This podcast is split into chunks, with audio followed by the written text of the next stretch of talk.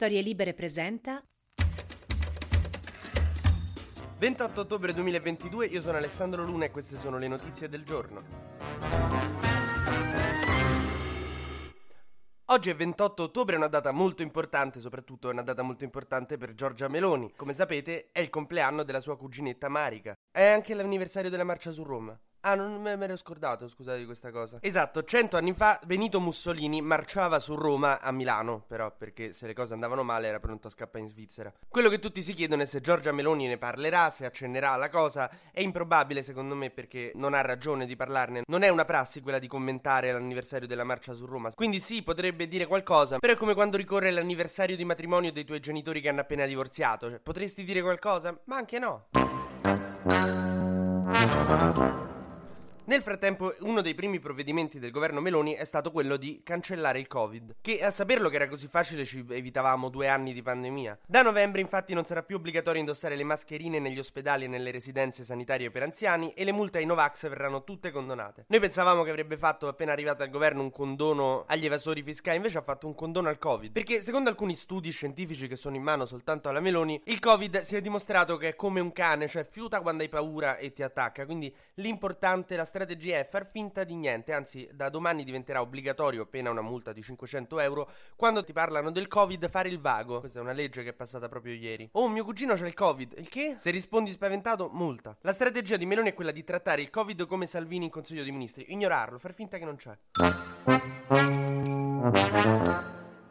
Adesso la destra, insieme al terzo polo, che ogni tanto si devono dare un pizzicotto per ricordarsi che sono all'opposizione, vogliono istituire una commissione d'inchiesta che faccia chiarezza su come è stato gestito il Covid. La testa che vogliono chiaramente è quella di Roberto Speranza, l'ex ministro della Sanità. Nel frattempo si discute del tetto al contante. Il governo voleva metterlo a 10.000 euro, adesso si discute di metterlo a 5.000, insomma. Il problema è che questa cosa chiaramente favorisce l'evasione fiscale. Ma ieri a fare chiarezza sul punto è arrivato uno dei responsabili economici della Lega, Claudio Borghi, che ha spiegato che il tetto al contante va alzato perché se no come compri la collana all'amante? Sottintendendo che insomma tua moglie magari ha i dati della tua carta e vede che hai comprato una collana di diamanti da 10.000 euro. Eh. Però questo fa capire anche che Borghi è un pessimo amante. Perché tu potresti ritirare 2.000 euro a botta per 5 giorni e c'hai 10.000 euro contanti. Se lo devi fare tutto in una botta sola, che vuol dire Borghi? Che ti sei dimenticato dell'anniversario con l'amante. E allora, e allora però questo è un problema tuo perché sei, ti sei dimenticato l'anniversario. Eh. Quindi questo è un provvedimento che non solo favorisce gli evasori fiscali ma anche gli anaffettivi.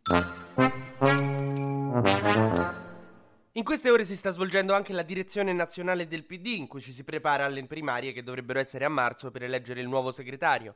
Enrico Letta ha detto che è una buona cosa che non si sa chi sarà il segretario e che tutte le altre elezioni erano già decise prima di iniziare. In effetti è veramente avvincente e misteriosa la sfida per chi sarà il candidato alla segreteria che dovrà perdere contro Bonaccini.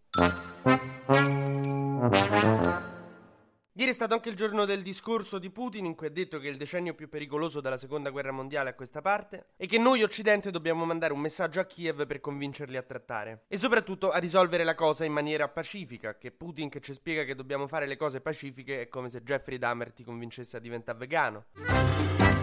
TG Luna torna domani mattina, sempre tra le 12 e le 13, su storielibere.fm.